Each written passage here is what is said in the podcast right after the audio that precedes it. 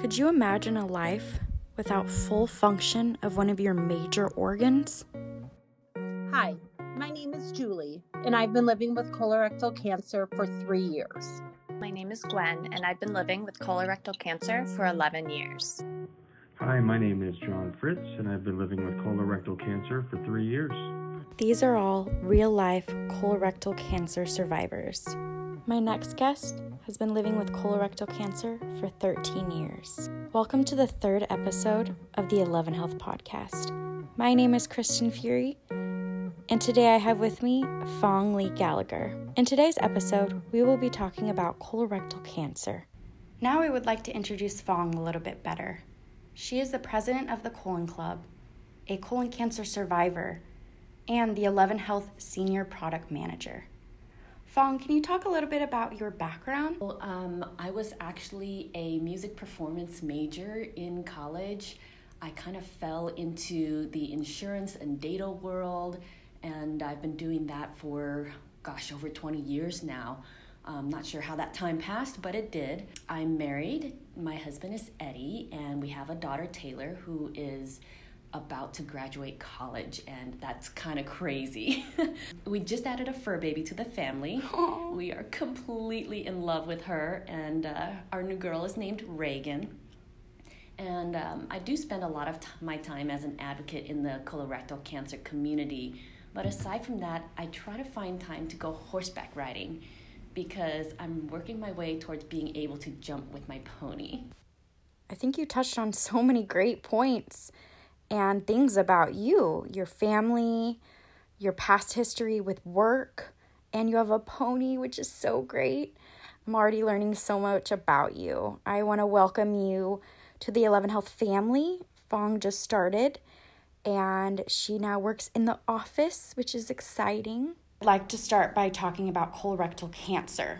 So colorectal cancer is a cancer of the colon or the rectum. Oftentimes it is referred to as just colon cancer, but we cannot forget those who have had or currently have rectal cancer as well. The month of March is Colorectal Cancer Awareness Month, and that is why I've explained this. All month long, cancer survivors, their loved ones, and many others find creative and empathetic ways to spread awareness for this community. Fong being part of this community, I know she has a lot to share and teach all of us about her journey with battling cancer. Fong, would you mind sharing with us a little bit about your journey with cancer? Go ahead and talk about anything that you'd like within your story. I may stop you to elaborate on a couple of things, but we are all here to listen and learn from you, so start wherever you'd like.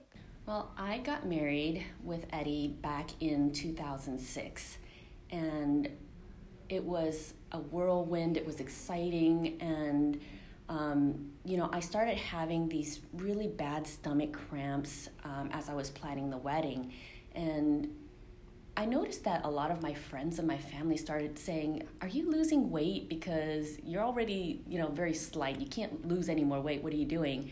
And that was weird, because I was literally eating everything I could and trying to gain weight at that time.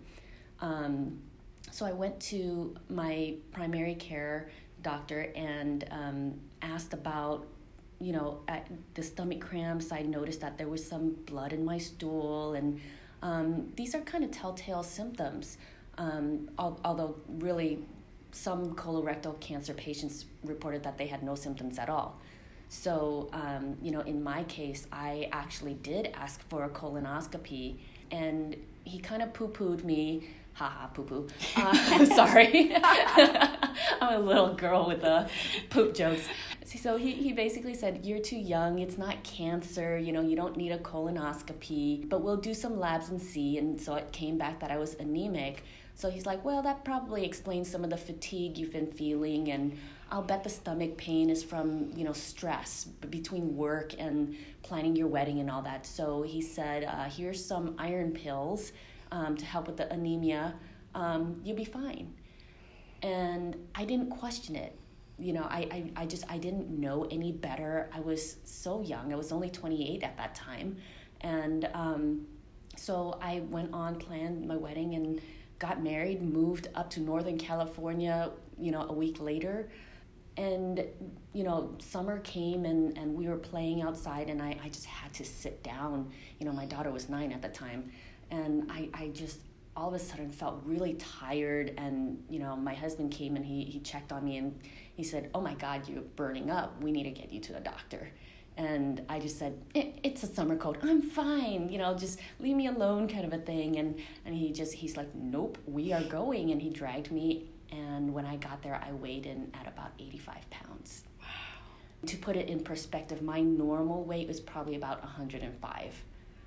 So, I was really low. And so thankfully, the nurse practitioner that we saw recognized an issue, said, "I can help you with the fever, but I want you to see a gastroenterologist for the stomach pains." And the gastro just said, "I don't like any of your answers to my questions because it doesn't point to anything. Let's just do a colonoscopy, rule out a few things." He found it in my rectum right away when he went in. I think that's a lot of information that you got really quickly. How long did you have to wait until you had a confirmed diagnosis from the doctor? We had to wait a week for the confirmed diagnosis, but he's like, "Yeah, we know what it is. I've seen this." I was the only young patient at the cancer center, and I felt really out of place. Like I said, our daughter was 9, but she really understood that mommy was sick and she'd help take care of me. She was actually the one who would track my meds for me because a little bit of chemo brain going. So she would, have the little notebook next to me and she would write down what did I take and when did I take it to make sure that I was on schedule. But really my saving grace was my husband, Eddie. He was Nurse Eddie. He was work partner Eddie. Everything, he just took over and gave me the time and space I needed to rest. And he just said, "You concentrate on getting better. I'll handle the household and everything else." And, honestly, it was really hard for him because at times, I don't know if he knew if he was coming or going. Was it 6 a.m. or 6 p.m.? Do I need to get our daughter to school or take her to soccer? You know what I mean? But he really embraced the caregiver role beyond what I could expect. I think a caretaker and caregiver are not always given the credit that they deserve. We have our doctors who care for our health. You going to the primary doctor was a lot different than you going to the doctor that was actually going to give you that correct diagnosis. So I think it was great that first you went to the primary doctor, you took charge, you said you wanted a colonoscopy, but they weren't as educated as a doctor that was specialized in what you were going through. But for a caretaker, they do everything. They take you to your appointments. They get you that blanket when you're freezing. They make your food. They take care of your children. And speaking from experience, my caretakers, my mom and dad, have done everything for me. Mm-hmm. So hearing that your husband was there to even take you to a gastroenterologist and convince you that you weren't okay, I think we all need to take a second and think about those who take care of us. Even those who don't have a chronic illness, be thankful for those people because they do everything for us. And without them, you have to think about what life would be like. So I think it's great that your husband is there. Honestly, I've always said it's harder on the caregivers than it is on the patients because we know what's going on with our bodies. And here they are just always worried about us and not knowing to what extent can they do things for us. And let us heal. Yeah, I agree. Sometimes you can feel helpless with just what you're going through, but then you have to think about the people watching. Mm-hmm. My mom sits there and she can't make me better. Nothing's going to take a disease away from you, but things like her being next to me make me feel better. And we have to remind our caregivers that. Yeah. It's really important. I was really lucky in all this because aside from having just my husband and my daughter to really be there for me, I found the Colon Club, and that was the support forum that I got. I was never one to sit around in a circle at a cancer center with people who were 20, 30, 40 years older than me and feel like I had this shared experience because it was really different. I had different worries being so young. Work, certainly, we were trying to start a family and all of a sudden infertility came into the mix and all of that was really hard. And my husband and I basically white-knuckled it through for a while. And once we found that support, you know, that's when I started learning a little bit more about being able to be vocal about my thoughts and wishes on my own healthcare. Yeah. So the Colon Club is an organization that has different colorectal cancer patients, correct? It is. We focus on the under 45 age group because, like I said, the worries and the issues that you face are very different. You know, issues with dating and when do I tell somebody are often issues for young folks who, you know, obviously are in the dating range but not married yet. It's also, how am I going to continue my career? What long-term loss of income is there going to be impacted in my life? I think finding those different tactics and plans with others who are in a similar age group is really great. How did you find the Colon Club? And also, I had a question. Does cancer run in your family? I had absolutely no family history of it before my diagnosis. Oh. That being said, only in the last few months I found out that my cousin was diagnosed with colorectal cancer. Wow, so this is something that's very unknown. Others may not even have a family member, but maybe they do along the line and they just don't know. That's exactly it. I mean, I come from a background, you know, I'm Vietnamese and Chinese, so you don't necessarily have those health records that are as prevalent here and available. I'm sure many of you guys out there, if you've been diagnosed with any type of cancer, you may have that unknown answer. How did I get the cancer? Usually it runs in your family, but maybe you don't have as many connections to your family, just like Fong. So back to the Colon Club. How did you first find the Colon Club? So I was out looking for a new home with my husband, and we ran into this realtor. We were walking through the potential house, and Eddie had to run out to grab me a bottle of water because I was kind of flagging for a second, and you know, the realtor asked if I was okay, and I kind of explained, yeah, I'm going through chemo. And he looked at me kind of side glance and said, what kind of cancer do you have? And I said, rectal. And he's like, oh my God. And he lifted his shirt to show me his scar. And so I was like, oh my God. So my husband came in to us, lifted shirts, showing each other our scars. Nice to meet you, sir. And so he was like, I'm sure I know where this is going, but how the heck did you even get here? So, you know, the realtor asked me if I had ever heard of the Colon Club, which I had not. And he's like, oh, you need to check them out. And I just thought, okay, back burner, kind of an odd thing, but sure, why not? So later that night, I took a look and I just like, oh my God. Oh my gosh, look at all these people who are young with colorectal cancer. It's not just me. And so that was like a revelation. And I started learning so much, just what questions to ask that I didn't even know to ask. Being able to walk through steps that somebody had walked through before me was so helpful, because one of the scariest things for me was just the unknown. You know, and to have somebody be able to tell you, okay, here's what you're going to go through. Here's some of the things that might help.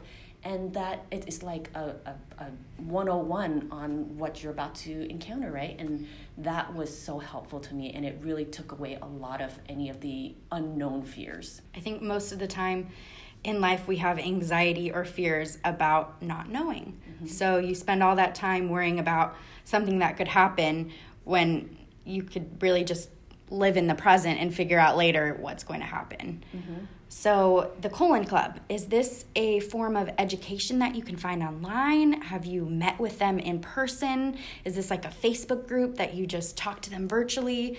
What is the Colon Club? How do you come in contact with those who are members?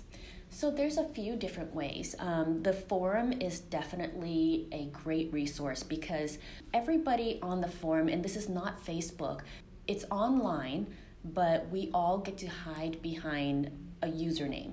So you're anonymous. So the great thing about that is it really frees people up to be able to talk about the most intimate, details of their diagnosis and their treatments without fear of being judged, because everybody else really understands, they really get it. And it's not only a judgment thing, but just there are certain things that we don't feel comfortable necessarily talking to our friends about. And for some people, even their families, right? You know, how do I tell XYZ family member that they're being toxic in their approach without having to be confrontational?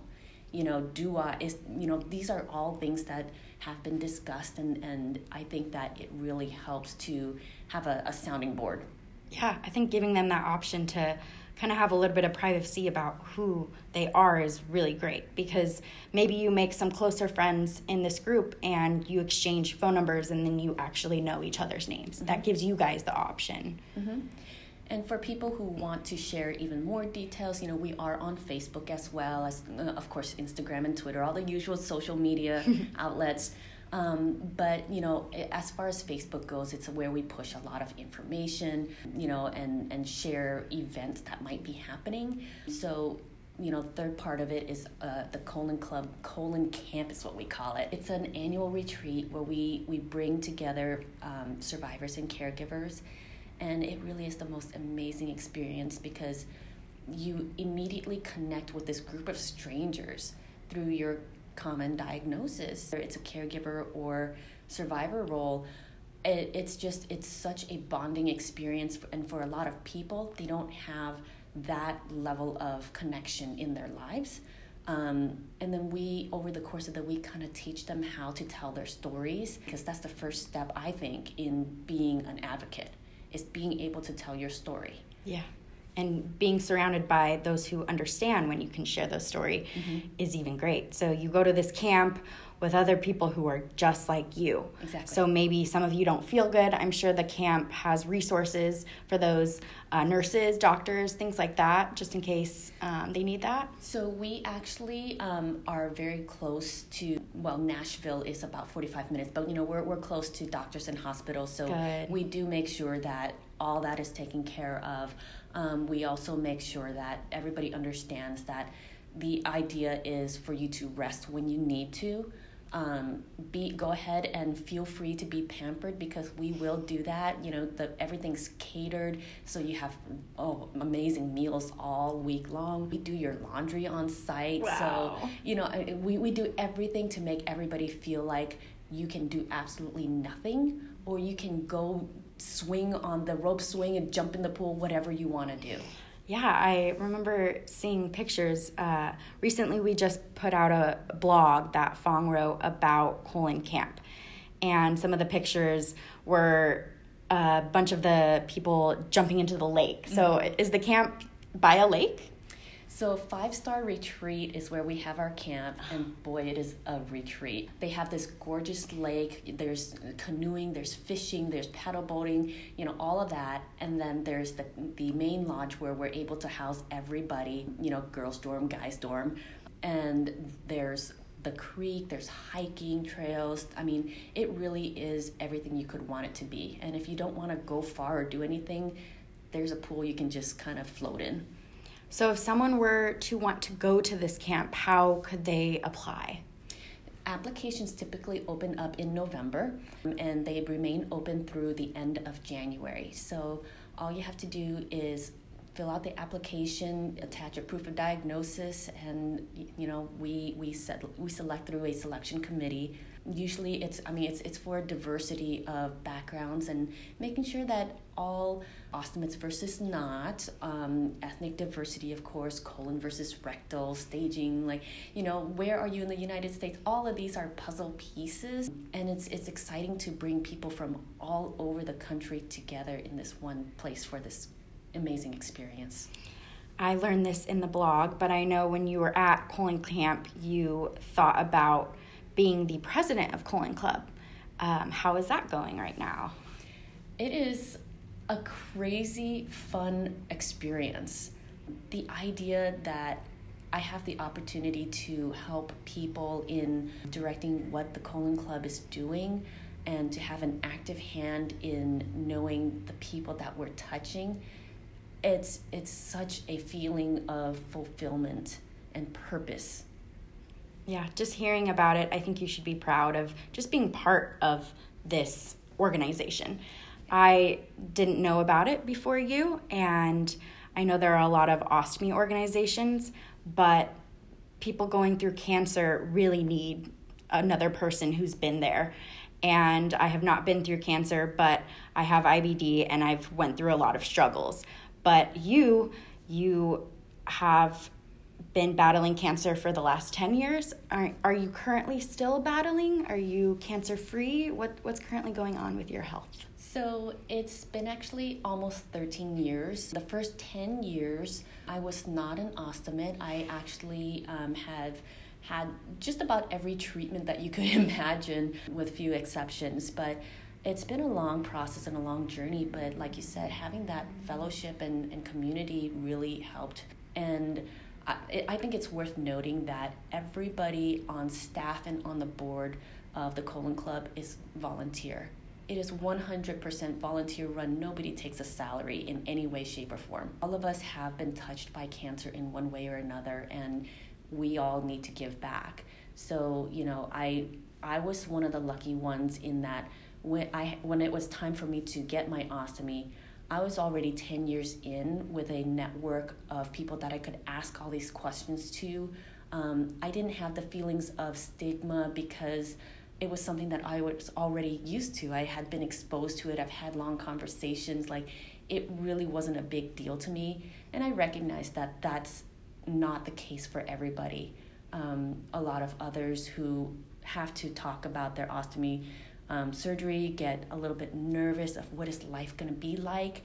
Am I going to be that weird person that nobody wants to talk to? Is this going to be so gross? Do I smell? All these things, yeah. You know? So many stigmas. A lot of people just see ostomies as something that belongs on an older person, an elderly person, and that's definitely not the case. And I think now we're working together to spread that awareness. Mm-hmm.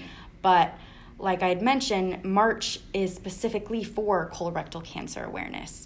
And I know that you have been doing many things for this. What does this month mean to you? I know the whole Colon Club organization is a way for cancer members to speak about their experiences, but for you guys to all bring that awareness, what does that mean to you? I think that it's really, like you said, awareness to reach out to kind of put colons where they don't belong.